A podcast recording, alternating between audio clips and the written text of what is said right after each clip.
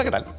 Mi nombre es Davor Mimisa y este es el quinto Diálogo 50, uno de los programas complementarios del Proyecto 50 que hacemos en Democracia en LSD, junto con el Instituto Milenio Biodemos, el Centro de Estudios de Conflicto y Cohesión Social, COES, la Radio Universidad de Chile y Factor Crítico.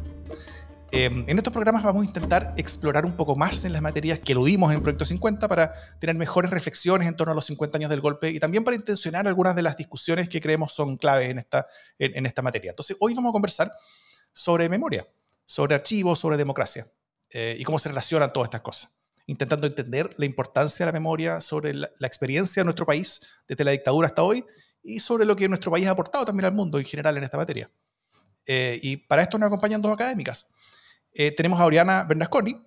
Ella es doctora en sociología de la, London, School of Economics. Ella es máster en estudios culturales en Birmingham y socióloga de la Pontificia Universidad Católica de Chile. Oriana es directora del doctorado de sociología de la Universidad eh, Alberto Hurtado es, y es investigadora del Instituto Milenio para la Investigación en Violencia y Democracia, Biodemos. Un gusto tenerte con nosotros, Oriana. Muchas gracias, igualmente. Y también tenemos a Daniela Jara. Ella es eh, doctora en sociología de Goldsmiths College, University of London, egresada del Magíster de Filosofía de la Universidad de Chile y diplomada en Ciencias de Religiones de las Religiones en el Centro de Estudios Judaicos de la Universidad de Chile. Ella es académica y directora de la Escuela de Sociología de la Facultad de Ciencias Sociales de la Universidad de Valparaíso y es investigadora adjunta de la línea de conflicto político y social de COES. Gracias por estar acá, Daniela. Gracias, Davor, por la invitación. Súper. Em, bueno, Daniela, me gustaría partir contigo con una pregunta que puede ser básica, pero también puede ser útil para quienes nos escuchan, eh, para ir, adentrarnos, eh, ir adentrándonos mejor en este tema. ¿Qué entendemos por memoria? Eh, y, cuál es la diferencia con una crónica de hechos o, con la historia más en general? Importante ponernos de acuerdo en, en, todos los conceptos asociados a memoria. Yo creo que podemos partir entendiéndolo como como una definición muy básica, que es una elaboración del pasado, ¿verdad? Eh, una manera de narrar, de dar una, una interpretación a los acontecimientos. Eh, y la, la, diferencia que tiene eh, con la historia es que siempre está mediada por una interpretación personal, ¿verdad? Tiene menos de trabajo de, de una búsqueda de objetividad o de, o de, o de eh, imparcialidad, ¿verdad? Y siempre el ejercicio de la recolección o de la experiencia personal eh, es fundamental en esa construcción de memoria. Por eso siempre se vincula con la idea de testimonio, ¿verdad? De memoria. Y esa es una definición para partir, pero en el campo de memoria eh, hay muchos conceptos auxiliares, o sea, que están, que están cerca y que son parte del campo. La memoria colectiva, ¿verdad? Cuando hablamos de cómo recuerdan las sociedades, eh, la memoria histórica, que es una memoria en relación a hechos históricos significativos, que sería un concepto interesante para pensar en la memoria del, golpe militar, eh, las memorias familiares, las memorias comunicativas, que son memorias que se transmiten eh, presencialmente, memorias culturales que están mediadas por dispositivos o artefactos culturales, etc. Entonces hay como varios conceptos, pero creo que lo que comenté para partir nos sirve para iniciar una conversación.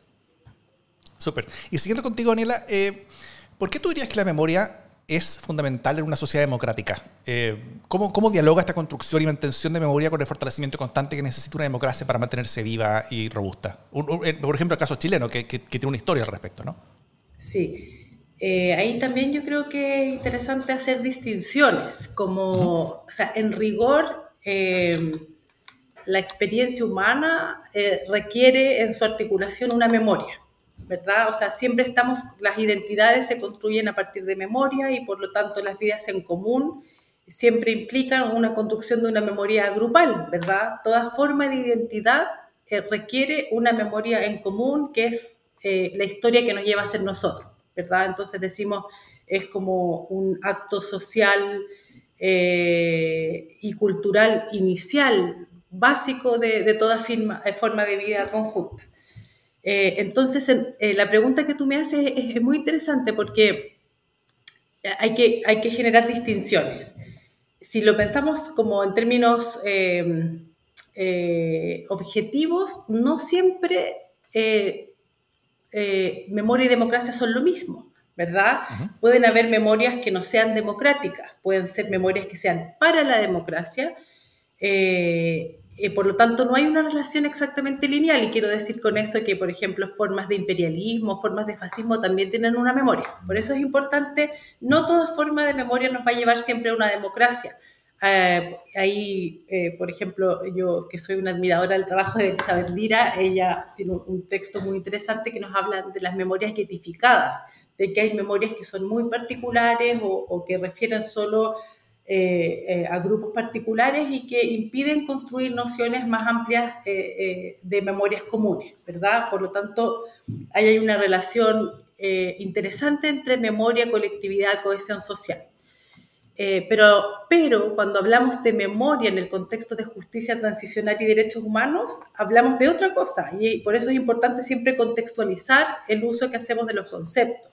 Cuando hablamos de memoria en sociedades post-conflictos, ya hablamos de un tipo de memoria, que es una memoria que busca reconocer experiencias de violencia, vulneración, eh, de trauma eh, social, ¿verdad? Eh, en general, cometida por, en el caso de, Chile, por ejemplo, por agentes del Estado, en otros casos por actores de la sociedad que entran en conflicto, como Colombia, ¿verdad?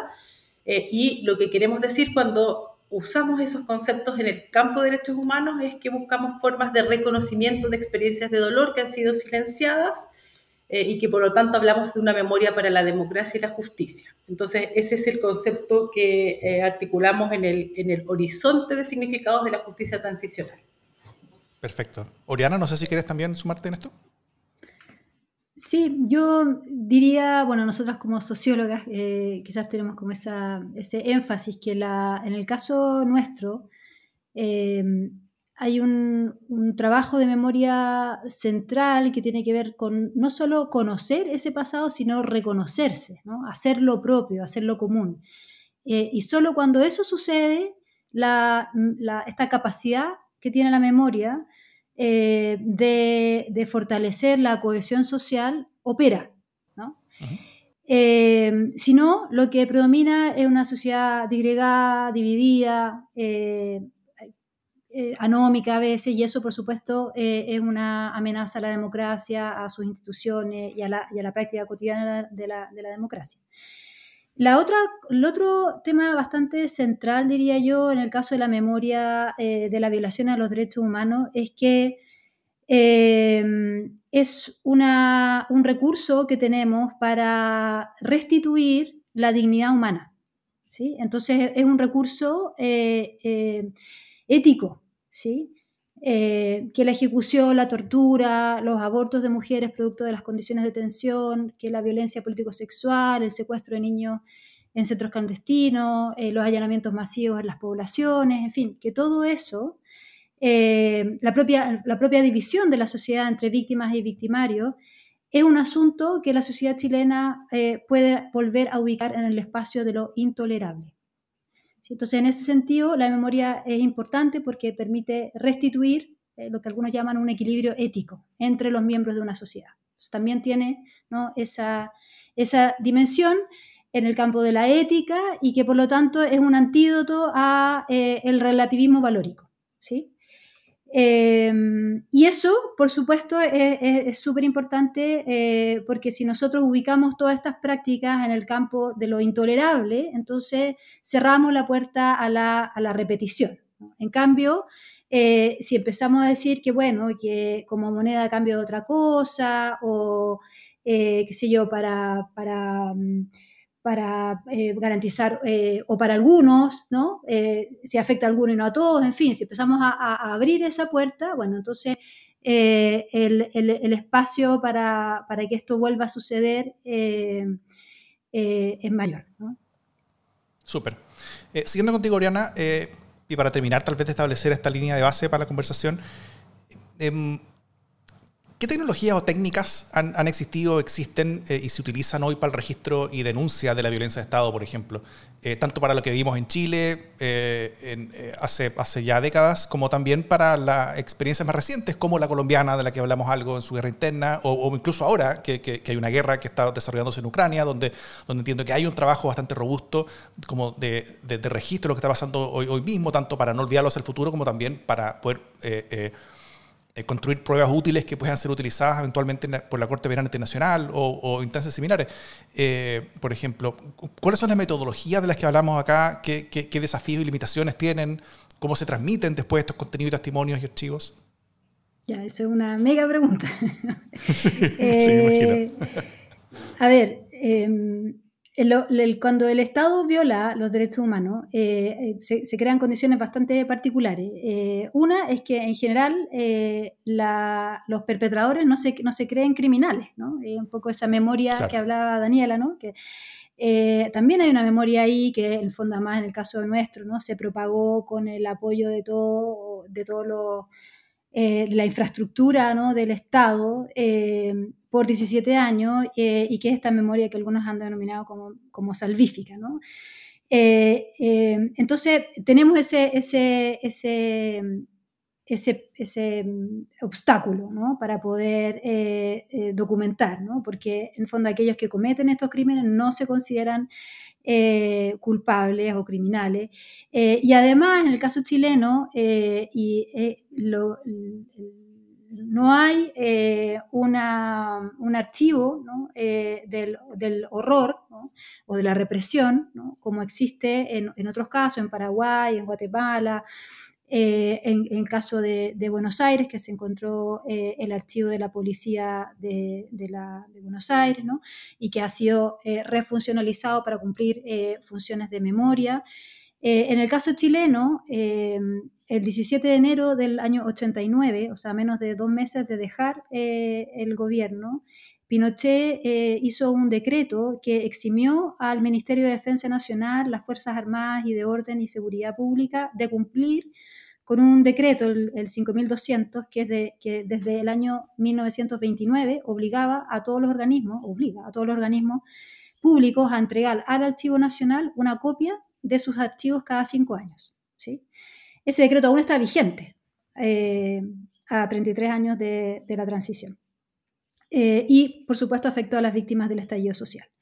Eh, entonces no tenemos un archivo, ¿no? porque la, violación sistemática de los derechos humanos, como sucedió en Chile en más de 1.100, eh, centros de detención a lo largo del país, eh, fue planificada. Hay toda una, hay toda una burocracia ¿no? que, y, una, y, una, organización detrás que permitió que eso pasara. ¿no? Entonces, por supuesto que tiene que haber registro. Además, las Fuerzas Armadas y de Orden se caracterizan por documentar todo. Entonces, no, tampoco tenemos esa, documentación. Y eh, lo excepcional en el caso chileno es que eh, a 20 días del golpe de Estado, las distintas confesiones religiosas se reúnen para asistir a aquellos que están siendo reprimidos eh, y crean el, Comité de Cooperación para la Paz, que luego transita a la Vicaría de la Solidaridad, eh, y otros organismos ¿no? que surgieron, eh, hay también un comité para los refugiados y después se crearon otros organismos eh, de derechos humanos a través de los años que entre todos ¿no? fueron asistiendo a las víctimas, restituyendo el, el, derecho a la defensa jurídica y también permitiendo y potenciando la asociación entre, entre familiares de las víctimas. Eh, y ese, ese proceso, ¿no? que fue un proceso muy corajudo. Eh, muy, muy, muy solidario, de resistencia pacífica a la dictadura, eh, quedó documentado. Y lo que tenemos como archivo de derechos humanos son esa, esas colecciones de documentos que dan cuenta de todos los intentos, por ejemplo, de hacer uso de la ley para denunciar los, los crímenes de la dictadura. Pero también es un archivo, son archivos que dan cuenta de, eh, la capacidad de, la, de ciertos actores de la sociedad de, conmiserarse por, el, daño ajeno y eh, con mucho riesgo a su propia vida. Em, dar esta, esta asistencia, Y en el fondo este tercer actor que llamamos nosotros que, que media un poco la relación entre víctima y perpetrador, eh, y que documenta eh, todos esos hechos para que eh, no pasen impunes. Y lo que ha pasado en el caso chileno es que esos archivos han sido centrales para las comisiones de verdad, la, comisión, la primera comisión, la de prisión política y tortura, eh, el 80% de los casos que son calificados en esa comisión provienen de los archivos de la Vicaría de la Solería. La Vicaría, de hecho, cierra el año 92, justamente para apoyar el proceso de esa comisión. Esa comisión se demoró solo nueve meses en constituirse, investigar, calificar producir el informe con recomendaciones de política. Y eso, en gran medida, se debe a que había todo este acervo documental eh, en, estos, en estos organismos de derechos humanos. De hecho, el propio formulario, y ahí están las tecnologías, el propio formulario eh, que se usó en esa comisión y que se usó después de nuevo en la Comisión de Prisión Política y Tortura, eh, sigue la misma estructura narrativa que tenían los formularios que usaban en la vicaría. y de hecho pregunta ¿no? si esos documentos, o sea, si hubo carpetas, hubo, hay antecedentes de esos casos en la vicaría y que por favor los eh, adicionen a la carpeta de presentación del caso para calificación por parte del Estado. Entonces, tenemos ese, ese gran recorrido, de, pero por supuesto los organismos de, derechos humanos cuando se constituyeron no tenían idea de cómo documentar. El campo internacional de los derechos humanos todavía eh, no estaba... Eh, no, realizaba este tipo de, labor que, son más activas ¿no? y no reactivas. ¿no? lo, que, lo que hicieron los organismos de derechos humanos, tanto en lo que tiene que ver con documentar el terrorismo de Estado, eh, pero también de investigar todo aquello que no se sabía, porque eran prácticas clandestinas. Eh, fue eh, parte o alimentó una, una, política que luego se internacionalizó, internacionalizó y que en el fondo va, va, va a incluir eh, esta labor de registro y denuncia sistemática de la violación de derechos humanos en, aquello, en otras sociedades, digamos, en el mundo. Entonces hay ahí una influencia, digamos, del caso chileno eh, en, eh, en, el, en, el, escenario internacional. La primera visita in loco de un organismo internacional fue a, Chile, digamos, al Estadio Nacional. Entonces hay ahí también una, una un aporte, digamos, de, nuestro caso doméstico al campo internacional de gestión de estas grandes catástrofes. Eso, eso para decir algo corto. Entonces, cómo se registra es muy importante. Todo las tecnologías son eso, son esos artefactos documentales que usamos para, inscribir un relato oral en esto, en, en un papel, ¿no? Eh, y esa inscripción en un papel permite que ese relato eh, tenga una sobrevida, ¿no? que exceda digamos, a, esa, a, ese momento en que esa, esa historia, ese, testimonio fue dicho. Eh, y eso ha sido central, o sea, hubo muchos testimonios, por ejemplo, de, de, de, prisioneros que salían de los centros de detención e iban a la vicaría a declarar como testigos de las detenciones de otras personas. Y esos testimonios que se fueron acumulando a lo largo de los años eh, han sido centrales para que luego eh, en los juicios por crímenes de lesa humanidad eh, los jueces puedan dictar sentencias condenatorias. Entonces ese es otro campo donde estos archivos son usados. Es hoy el archivo judicial, perdón, el Poder Judicial es hoy el principal usuario de los archivos de derechos humanos como el de la Vicaría o el del Museo de la Memoria. Perfecto. gracias, gracias por ese me, imagino muy su resumen de lo que es como buena parte de tu investigación, ¿no?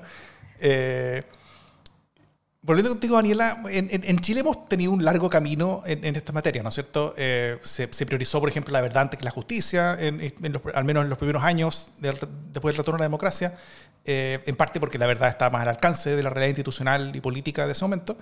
Eh, en, democracia se usó al Estado como herramienta para avanzar hacia esta verdad, ¿no es cierto? A través de comisiones como Retic y Valich, como, como estábamos hablando recién, eh, verdad sobre las acciones que ese mismo Estado había hecho eh, al violar derechos humanos en los años anteriores. Y, salvo algunos casos puntuales y emblemáticos, el, camino de la justicia solamente se empezó a abrir realmente después de la detención de Pinochet en Londres. y, sobre esto, ¿cómo, ¿cómo tú describirías, Daniela, las maneras en las que se ha ido memorializando el golpe y la posterior dictadura en nuestra sociedad? En el sentido de eh, ha sido siempre de la misma manera. Eh, han, habido momentos de cambio, eh, tal vez conversando con, con, con, cómo ha cambiado lo que es posible. ¿Cómo ha, ido desarrollándose esto en el tiempo? Em, ha sido interesante porque nos muestra la dimensión construida y contingente de la memoria eh, así como Oriana nos cuenta de, un tipo de soporte que son los archivos, ¿verdad? Fundamentales para conocer estas experiencias eh, de vulneración de derechos.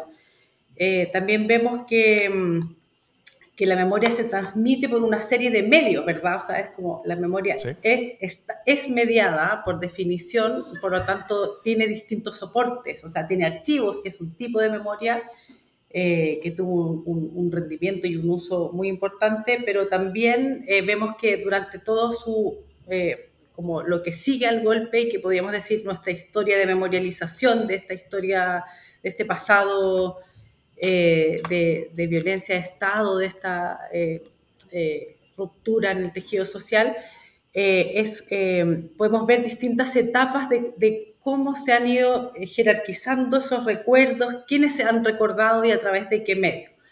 Entonces, em, yo creo que eh, hay, hay, algunas, o sea, que, es muy importante ver eso, cómo hemos ido cambiando nuestra forma de, recordar, ¿verdad?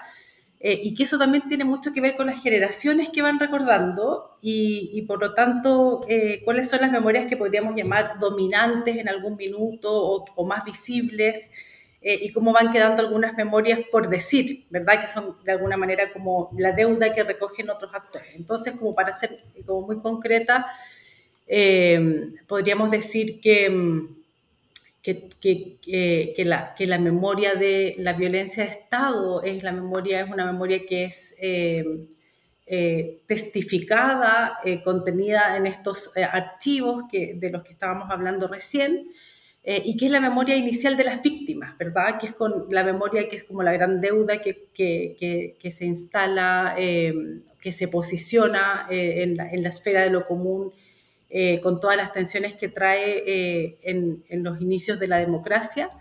y esa memoria en el tiempo, esa, esa, manera de recordar la sociedad chilena, esta, esta memoria ha ido cambiando, como dijimos, y vemos distintas eh, fases a lo largo eh, del tiempo, ¿verdad? Entonces vemos que hay una primera oleada que es la memoria de las víctimas, ¿verdad?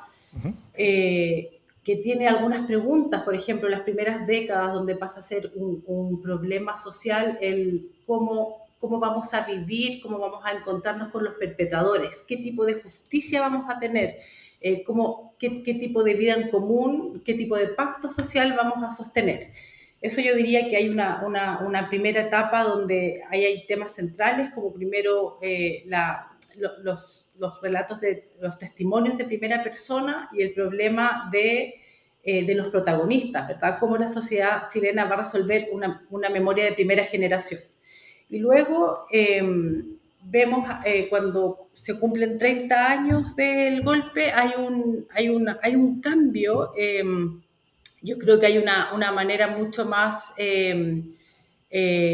Eh, eh, el, tema, el problema de la memoria se instala, de hecho, si, si revisamos algunos textos de, historiadores de la memoria, algunos dicen se espectaculariza de alguna manera, en el sentido que pasa a ser un problema social, o sea, eh, de alguna manera deja de ser un problema marginal o un problema solo de las víctimas y comienza a ser tematizado socialmente y em, por ahí, por el, por, eh, en, el aniversario de los 40 años, vemos eh, un, proceso muy interesante que es como la llegada de las memorias de segunda generación y que ahí hay un cambio eh, importante en cómo se construye esta memoria social, ¿verdad? cómo, se, cómo se transmite a las nuevas generaciones. Empezamos a ver un montón de documentales, de testimonios de lo que significa vivir en dictadura eh, y ahí cambia de alguna manera la estructura y el tipo de problemas que se visualiza. O sea, ya se amplía la noción de víctima de, de alguna manera, ya no es solamente la experiencia en el cuerpo, la experiencia en primera persona, sino que también empezamos a pensar de qué significa una cultura, una experiencia de crecer en el autoritarismo, qué significa el cambio generacional en las culturas políticas también. Y lo que pienso que es interesante es cómo observamos en estos 50 años que también hay un registro, eh, entra la tercera generación a recordar y eso genera también que cambiemos nuestros relatos sociales sobre la memoria, qué significa los 50 años. Y hoy día, si vemos eh, y analizamos y escuchamos, por ejemplo, cómo están, no sé, las memorias oficiales, cómo se construyen, eh, hablamos cada vez más de una memoria para la democracia y para el futuro. Y ahí yo creo que entendemos muy bien cómo hay una necesidad de que esta memoria de una historia violenta, de una memoria de, ruptura de la democracia, sea significativa también para las nuevas generaciones. O sea, estamos viendo la tercera generación, si, lo vemos por corte, eh, que debe hacerse cargo de este pasado traumático y elaborarlo eh, para el futuro, ¿verdad? Y ahí sería una memoria para la democracia eh, y que por lo tanto lo, podemos ver en cómo estamos memorializando, cómo eh, en nuestra memoria colectiva eh, esta historia de hace 50 años. Perfecto. Con respecto a lo que tú recién estás contando, porque muchas veces la manera en que, se transmite esta memoria es a través del testimonio, ¿no es cierto? El testimonio personal de la persona que vivió estos hechos y que los cuenta, los transmite, y esa persona, al ser personalmente testigo de todo esto, tiene un peso moral importante en la historia, ¿no es cierto? Eh, eso, eso, muchas veces va a ser superior y más potente que grabaciones o textos o videos, eh, porque pero lo presencial no dura para siempre. O sea, por ejemplo, algo que desde hace un tiempo ha sido una preocupación bien grande la transmisión, por ejemplo, lo ocurrió en el, caso del holocausto, es que cada día quedan menos testigos presenciales de, de ello por el tiempo transcurrido, eh, que, es algo inevitable. hay menos personas que pueden relatarlo en primera persona. Entonces, me gustaría preguntarte, porque en Chile estamos cumpliendo estos 50 años del golpe y parte de las violaciones a los derechos humanos fueron después, así que queda tiempo todavía para que estemos en la misma situación que, que se veía en términos del holocausto, pero, pero ¿qué es lo que se pierde cuando, cuando la generación que vivió los hechos ya no está con nosotros? Eh, y, también qué es lo que estamos haciendo en Chile para prepararnos para ese momento. Sí, eh, bueno, perdemos yo creo em, la fuerza de la experiencia, ¿ya? La fuerza de la experiencia, ¿verdad? El testimonio, el matiz, eh, la, yo lo resumiría de nuevo como está eh, la fuerza de la experiencia, eh, la emoción, em, que es lo que caracteriza fundamentalmente el testimonio biográfico, ¿verdad? Y quiero darle un, un valor fundamental, pero creo que parte del desafío de las sociedades post-conflictos es lograr Em, no depender exclusivamente de, esa, de ese testimonio biográfico y lograr eh, incorporarlo y materializarlo en esto que llamamos la memoria cultural. ¿Qué quiero decir con esto? ¿Cómo pasa por ejemplo, a transformarse en, en, eh, en, una, en una memoria está institucionalizada. Eh, pensamos, por ejemplo, en los museos del Nunca Más, que son un tipo de instituciones que surge a partir de la experiencia del holocausto y también de una serie de reflexiones eh, que, que, que, dan cuenta de, em, de los debates éticos que surgen eh, del abuso del testimonio, ¿ya? y eso es como bien, bien delicado, o sea, como cómo dejamos de alguna manera descansar, entre comillas, a las víctimas, cómo logramos proteger estas experiencias, transformarlas en archivo y que no dependan del traspaso comunicativo eh, de persona a persona, sino que descansen en soportes tecnológicos, ¿verdad? Eh, en dispositivos o en otro tipo de artefactos, como eh, lo que te decía antes, los museos del Nunca Más, eh, y ahí no, eh, quiero darle importancia a todo el trabajo de otro tipo de memorias que, que, han sido muy importantes, por ejemplo, en el Cono Sur, que ha sido la memoria documental y cultural desde el mundo audiovisual y también de la literatura, el rol que han tenido ese tipo de eh, memorializaciones del pasado que también han logrado incorporar nuevos, nuevos debates, nuevos problemas, nuevas sensibilidades en esa manera de apropiarse de este pasado y resignificarlo para que sea relevante para el presente. Eh, y a eso me refería yo cuando te, comentaba estas oleadas de nuevas memorias que se integran, memorias de segunda generación, memorias de mujeres, eh, memoria hoy día de tercera generación, hoy día vemos también una oleada de memorias de hijos eh, de perpetradores, ¿verdad? Que van complejizando este, este trabajo de producción social y cultural eh, de una memoria para la democracia. Perfecto.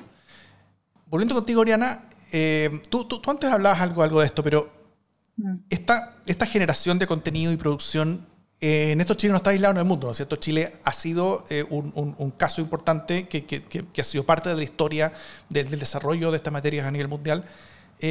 ¿Cuáles dirías tú que son los principales aportes que ha hecho Chile al, mundo en materia de memoria? En, términos de la, presentación de archivos, en términos de la, utilización de ese archivo por, por, por motivos judiciales. ¿Qué es lo que el mundo ha aprendido de Chile y tal vez qué es lo que Chile está aprendiendo del mundo hoy día?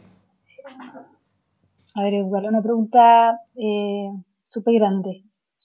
Eh, lo, que, lo que pasó en Chile fue, eh, anticipó un poco en lo que te decía en la respuesta anterior, una, una, forma de trabajo de los organismos internacionales y también de los organismos de la sociedad civil que han asistido conflictos o más largos, ¿no? como el colombiano, que, tiene, tiene es anterior, digamos, el inicio a, la dictadura nuestra, eh, pero se ha prolongado hasta el día de hoy. Entonces, eh, el, que haya sido un, conflicto más temprano que, otros eh, fue ayudando a traspasar prácticas a, otras sociedades. La, agrupación, por ejemplo, de familiares de detenidos desaparecidos que, se forma a instancias de eh, las trabajadoras sociales de la Vicaría de la Solidaridad eh, en el año 74.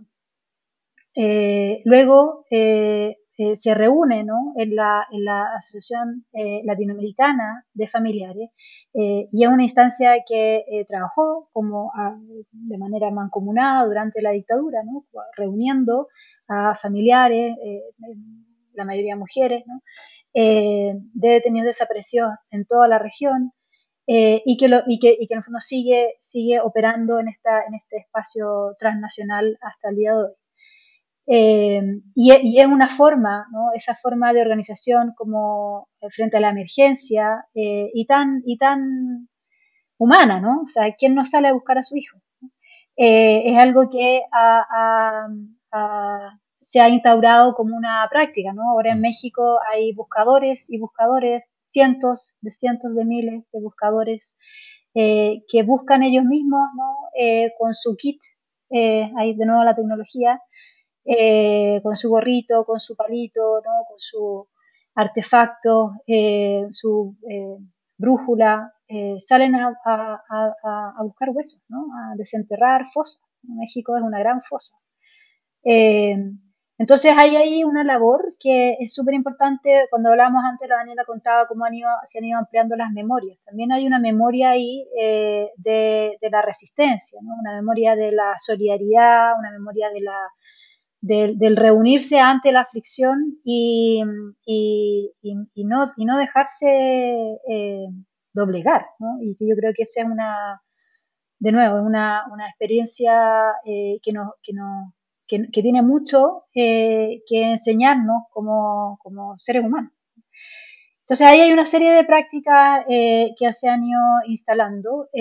La imagen del detenido desaparecido que se creó en, el Cono Sur, que es una foto de, nosotros decimos una foto desviada, es una foto carné o una foto familiar del álbum íntimo de una, de una familia eh, y que los funcionarios de, eh, la, el fotógrafo, la vicaría, eh, mediante todas unas tecnologías de nuevo súper rudimentarias, él cuenta cómo, cómo, cómo se hizo, le sacaron, ¿no? la, ampliaron y recortan esa foto de, de, de, ese álbum familiar, de esa pareja, de ese hijo que estaba al lado, para constituir la foto que ha devenido ícono eh, global de la desaparición forzada y de la, y de la violencia política en general, ¿no? que es esta foto en blanco y negro, eh, que nosotros hemos visto pegada a las solapas o en las pancartas de los familiares eh, y que está en nuestra memoria visual aún, ¿no? Mm. producto de la iteración, ¿no? de, que, de, ¿no? de, que, de que es una... fue una práctica tan, ya ha sido una práctica tan, tan lamentablemente repetitiva que que ya está en nuestra retina y que, y que bueno, ha, también eh, viajado por el mundo y es la imagen eh, con que reconocemos este tipo eh, de, hechos atroces. Em, eso, hoy día, por supuesto, las formas de documentación son por los avances tecnológicos, han cambiado, ¿no? La Vicaría hizo todo este trabajo, la Vicaría, el Comité Propa, el FASIC, el PIDE, etcétera. Todo este trabajo con máquina de escribir, mimeógrafo, con un teléfono para toda la organización. hoy día las condiciones son distintas probablemente muchos tenemos recuerdos de cómo se documentó, eh, cómo la gente trató de documentar la, la, violencia de Estado en el estallido social.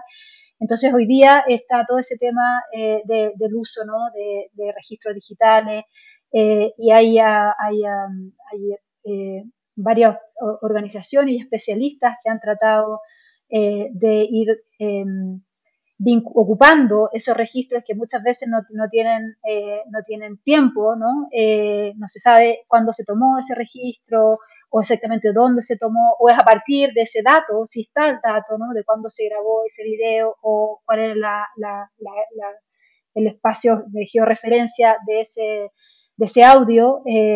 Eh, esos, esos, esos pequeños trazos, siempre los archivos de derechos humanos están hechos de, de, de segmentos de trazos, han llegado a constituir eh, eh, eh, la escena completa, ¿no? es lo que se hizo en el caso de Yotzinapa por Forensic Architecture, de cómo sucedió ¿no? la, la, la, ejecución, la desaparición de esos jóvenes normalistas. Entonces, ahora hay un montón de recursos ¿no? tecnológicos que se pueden poner a disposición. en el caso nuestro todavía nos falta, lamentablemente, crear una base de datos integrada eh, que permita eh, acelerar los procesos judiciales, por ejemplo, y de mm. identificación eh, del nuevo plan de búsqueda. Voy a dejarlo ahí. Está bien. Sí, hemos, cuando, cuando hemos ido construyendo los guiones y, los listados de víctimas para Proyecto 50, efectivamente, porque al final de cada capítulo nosotros leemos las víctimas de cada día, efectivamente nos ha faltado eso, ¿no es cierto? Como que, como que siempre tenemos estos, estos, estos eh, archivos, por ejemplo, que están en el Museo de la Memoria, que, eh, que tienen que ver con, con, con, el producto del informe RETIC o el producto del informe Valech después, eh, pero, pero muchas veces los, los ahí, avances... Ahí ¿Sí? Sí, no, agregar algo ahí que es súper importante el caso chileno. Nosotros hicimos esto comparado con, con, con, México y Colombia y, y, solo para el caso, por ejemplo, de, de la desaparición forzada, que por supuesto tiene tiene distintas características en los tres lugares. Eh, la, un logro chileno es que eh, el, el, el, digamos, el número de víctimas, por ponerlo así, no es disputado. ¿Sí? Eh, se ha mantenido más o menos estable. ¿no? Hay las mismas víctimas que estaban calificadas o, que en fondo que investigó la vicaría, más algunas más que logró calificar la comisión RETI, son el número de detenidos desaparecidos que tenemos hoy día. ¿no? Eso no, no hay, y, tampoco es deslegitimado. ¿no? Y, eso, y eso, eso, el que ese número no sea disputado, eh, es porque eh, está construido sobre buenos registros, registros sólidos, veraces, oportunos, analógicos a los hechos, no posteriores. Eh, y eso es la dificultad que tienen otras sociedades cuando no hacen esta labor documental, que, de nuevo, tiene que superar el miedo, y las amenazas eh, que las personas que eh, deciden realizar esta labor tienen que, o, se ven enfrentados. Entonces, eso es importante. En el caso en, mexicano o colombiano, por ejemplo, la cifra es súper inestable. Y es inestable no solo porque el crimen se sigue perpetrando, la desaparición forzada, sino porque tienen una, un sinnúmero de unidades de registro y tampoco y porque el, mm. El mismo hecho es tan complejo porque está metido, no se sabe si, la, si es desaparición forzada, si es trata de personas, si es crimen organizado. Entonces, hace ¿no? que, la, que todo el proceso que tiene que ver con, con, con eh, identificar de qué se trata, ¿no? categorizar el hecho y poder contabilizarlo y documentarlo y, estar, y después, no sé, definir periodizaciones o cómo caracterizarlo a través del tiempo, lo hace mucho más difícil. Mm, claro. Sí, eh, un, poco, para comparar eso, ¿no? Claro. a, lo que me refería antes era, era, era simplemente que, que, que, que, para nosotros era muy difícil poder saber, por ejemplo, a partir de los listados que son como originales de estas comisiones, que son de hace décadas, cuántos de esos casos han tenido avances judiciales, cuántos de esos casos ya no son desaparecidos, sino que son, son, son fallecidos. Eh, y, eso, y eso siempre es complejo. Además, el límite el, donde alguien deja de ser desaparecido y, comienza a ser... Eh, de alguien, alguien que podemos decir que fue asesinado y encontrado no es tan, tan claro muchas veces. O sea, hay, hay, casos como, como que se encontró como una falange eh, eh, y, es difícil decir si esa persona sigue desaparecida o si está encontrada, ¿no es cierto? Pero bueno. Eh, y quizás pues terminando, eh, hoy en día en Chile vemos una especie como regresión en algunos aspectos. Eh, hace, hace 15 años, 10 años incluso, la única persona apoyada por los partidos herederos de la dictadura en Chile que pudo llegar a la moneda era alguien que había votado que no en el plebiscito del 88 y, y, tal vez por eso mismo pudo llegar a la moneda eh, y que tenía claras críticas sobre el legado de derechos humanos de, de la dictadura. Eh, incluso en su primer gobierno, eh, Piñera habló de los cómplices pasivos, eh, ampliando el foco desde los militares hacia los civiles que participaron en diferentes grados de acción u omisión en, estas violaciones a los derechos humanos. el cierre del penal cordillera también, que fueron señales importantes, sobre todo por venir desde un gobierno como, como el suyo, con quienes participaba, etc. Entonces, y, y, en ese momento parecíamos al menos estar avanzando, como que seguíamos eh, como, que, como que parecía que seguíamos avanzando en, en este eh, avance lento pero, pero, consistente, yo creo, que hayamos tenido desde el retorno a la democracia, hacia posiciones un poco más comunes sobre nuestro pasado. Eh, tal vez nunca tener como una historia completamente común, pero, pero tener visiones comunes y, y las personas que, que, creían cosas radicalmente distintas tal vez eran más bien outliers de, de, de, la conversación. pero hoy esa dirección no sé si estarán de acuerdo conmigo no, pero, pero parece estar eh, avanzando en la dirección contraria. Eh, eh, hay una creciente reivindicación de la dictadura en, sectores políticos chilenos cada vez más grandes, hay, hay, hay voces, las voces más críticas dentro de estos partidos herederos hoy casi están silenciadas. Un, par de días antes de esta, de, grabación, pocas horas antes de, esta grabación, por ejemplo, se, se hizo una relectura en el Congreso Nacional de, la, de, la, de una declaración que hizo el Congreso 50 eh, años antes sobre, eh, sobre la ilegitimidad del, del gobierno Allende, que, que, mucha gente dice que es una justificación para el golpe. Eh, esto puede tener muchas causas que tal vez es responsabilidad de la ciencia política para explicar, pero, pero en términos de la memoria, ¿qué, cosas nos dice este cambio de dirección? ¿Qué cosas podemos estar arriesgando en Chile al parecer estar más divididos sobre cómo entendemos nuestro pasado de lo que, de lo que estábamos tal vez hace unos pocos años? para quien quiera tomarlo como tema.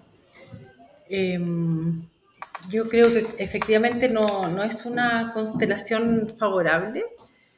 Eh, hay un, en, el contexto actual hay una, claro, han surgido voces y liderazgos de algo que podríamos llamar como una derecha autoritaria eh, o una ultraderecha, ¿verdad? Eh, que podríamos decir como que se ha desenfrenado en relación a estas narrativas negacionistas, ¿verdad?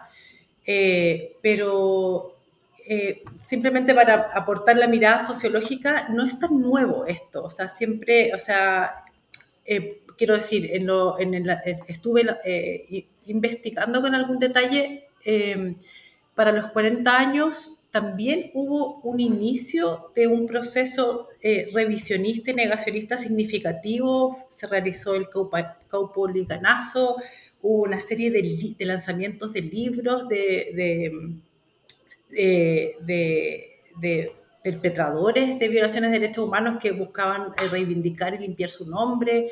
Eh, hubo providencia, eh, lanzamientos de libros de personas públicas. ¿Qué quiero decir? Que, claro, nos asustamos, pensamos que es algo nuevo, pero probablemente es más de lo mismo eh, siempre hemos tenido una línea activamente negacionista en, eh, que es parte de los marcos de memoria y que es parte del problema chileno, algo que caracteriza el caso chileno, que está esta eh, memoria salvacionista y que hay un, sector de la población em, que, que, ha sido cómplice o que, o que defiende y que reivindica esta mm. memoria autoritaria y que esa, en esa reivindicación niega una serie de acuerdos fundamentales para la democracia. Eh, entonces, ¿qué quiero decir? Que, eh, claro, un llamado a la calma en el sentido que esto no es nuevo, esto ha estado. Eh, y te comento, no sé, en el 2008 participé en una investigación nacional con, con, muchas generaciones sobre la memoria. Fue antes de, con un equipo interdisciplinario, antes de, antes de la creación del Museo de la Memoria, pensando en, en qué estaba la sociedad chilena y las organizaciones eh, en relación a un futuro Museo de la Memoria. Y en ese momento escuché eh, muchos jóvenes, que eso es algo que me impresionó mucho, de 18, 20 años, en el tono que hoy día tiene CAST. ¿Qué quiero decir? Que estos son procesos subterráneos que se vienen gestando en la sociedad chilena que nos habla de una sociedad identificada, que, tiene, que, no tiene una esfera, esfera pública consolidada, cohesionada, potente, que educa de manera fragmentada, que los colegios privados están en una frecuencia muy distinta a la de, otro tipo de educación.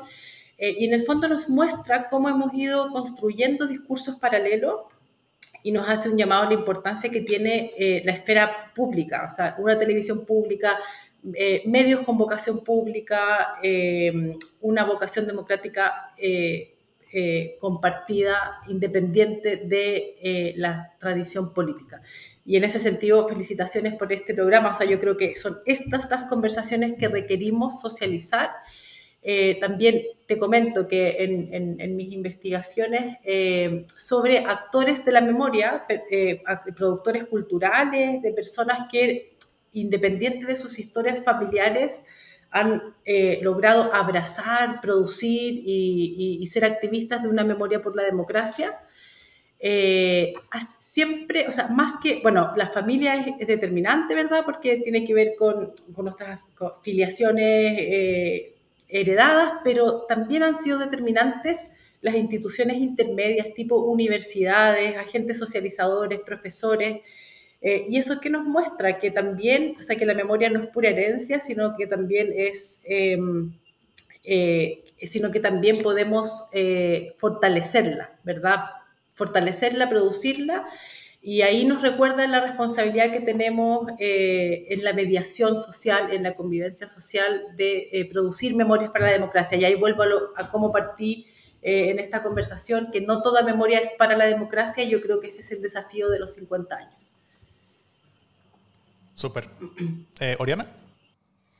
Sí, solo para complementar, estoy súper de acuerdo con, con Daniela. yo también creo que hay, hay de dulce y a gras. Mm. Eh, si, si, vemos el, en, en, los jóvenes, ¿no? O sea, hay, hay encuestas que dicen que eh, 50% más o menos de eh, los estudiantes tipo octavo básico justifican dictaduras en caso de obtener orden y seguridad o beneficios económicos, Y eso, eso pasa en otros países de la región también.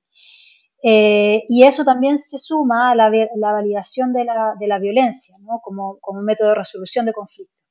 Eh, y eso hace eh, no, no, preguntarnos, bueno, ¿qué pasa en la escuela? ¿no? Esa es una de las instituciones junto con, la familia de, socialización primaria y también es uno de los espacios donde se podrían abordar los prejuicios ¿no? que heredados. Y,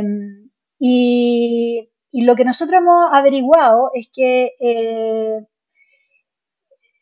bueno, hay, o sea, a ver, este es un campo donde estamos atrasados, ¿sí? Yo creo, en comparación a otro, a otra, en Argentina, por ejemplo, eh, eh, la, la, hacernos cargo, ¿no? de, de, la enseñanza eh, y del abordaje de la dictadura es, es, todavía una tarea pendiente, ¿no? Hay un cambio curricular, hoy día hay objetivos de aprendizaje obligatorio en, sexto básico y en segundo medio, eh, pero lo que dicen las investigaciones hace 10 años es lo mismo. Eh, distintas investigaciones con distintas metodologías de producción de datos dicen lo mismo. ¿no? Eh, que primero que abordar conflictos requiere una, una, capacitación especial por parte de los docentes. ¿no? Eh, segundo, que, todavía hay, generaciones que se ven eh, eh, muy abrumadas por la enseñanza de, una, de unos contenidos que también cruzan sus propias biografías personales, familiares.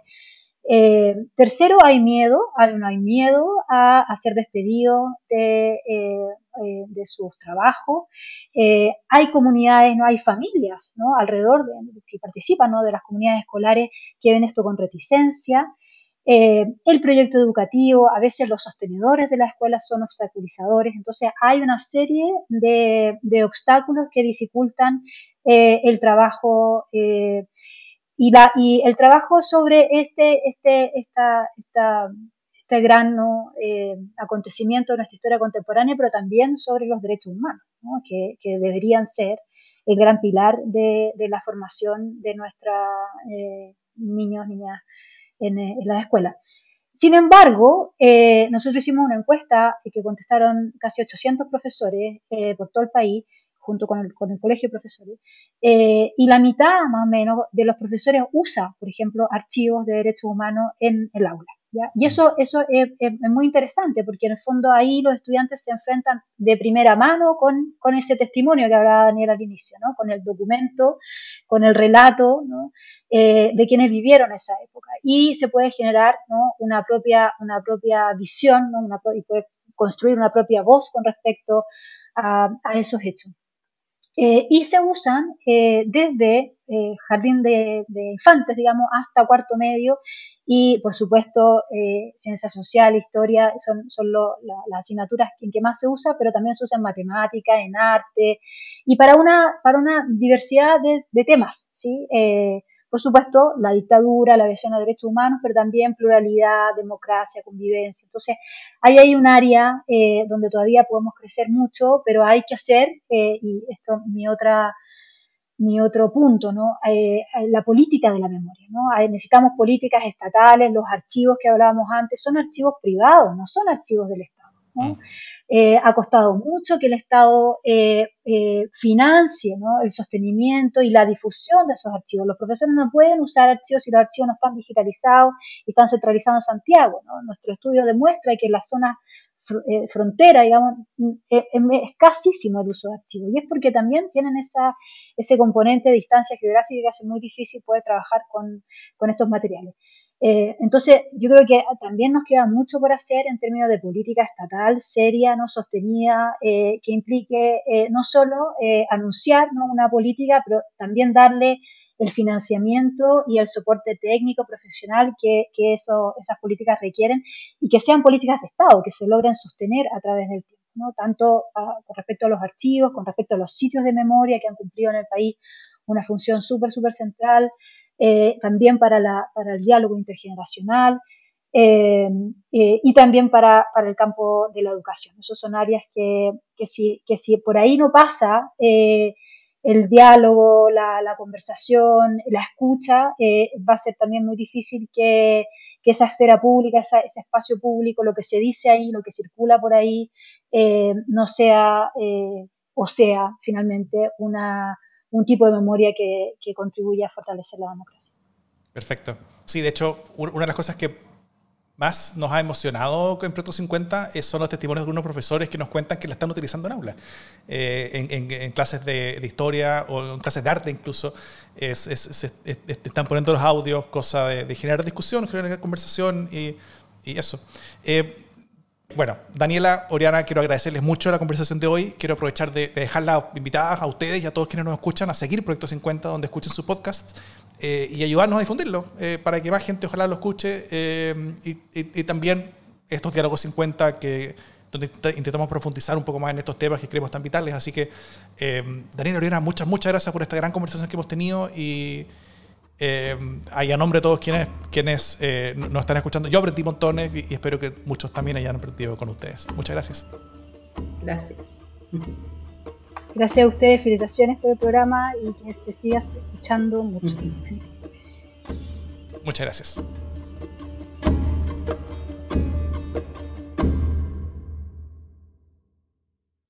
Proyecto 50 es una iniciativa de democracia en LSD, Radio Universidad de Chile Instituto Milenio Biodemos, COES y Factor Crítico. Escucha Proyecto 50 diariamente en tus plataformas favoritas de podcast y en Radio Universidad de Chile. Síguenos en Twitter e Instagram como arroba Proyecto 50CL y escucha también nuestro espacio de análisis semanal cada lunes a través del podcast Democracia en LSD. Encuentra las fuentes y más detalles del proyecto en las notas de cada episodio.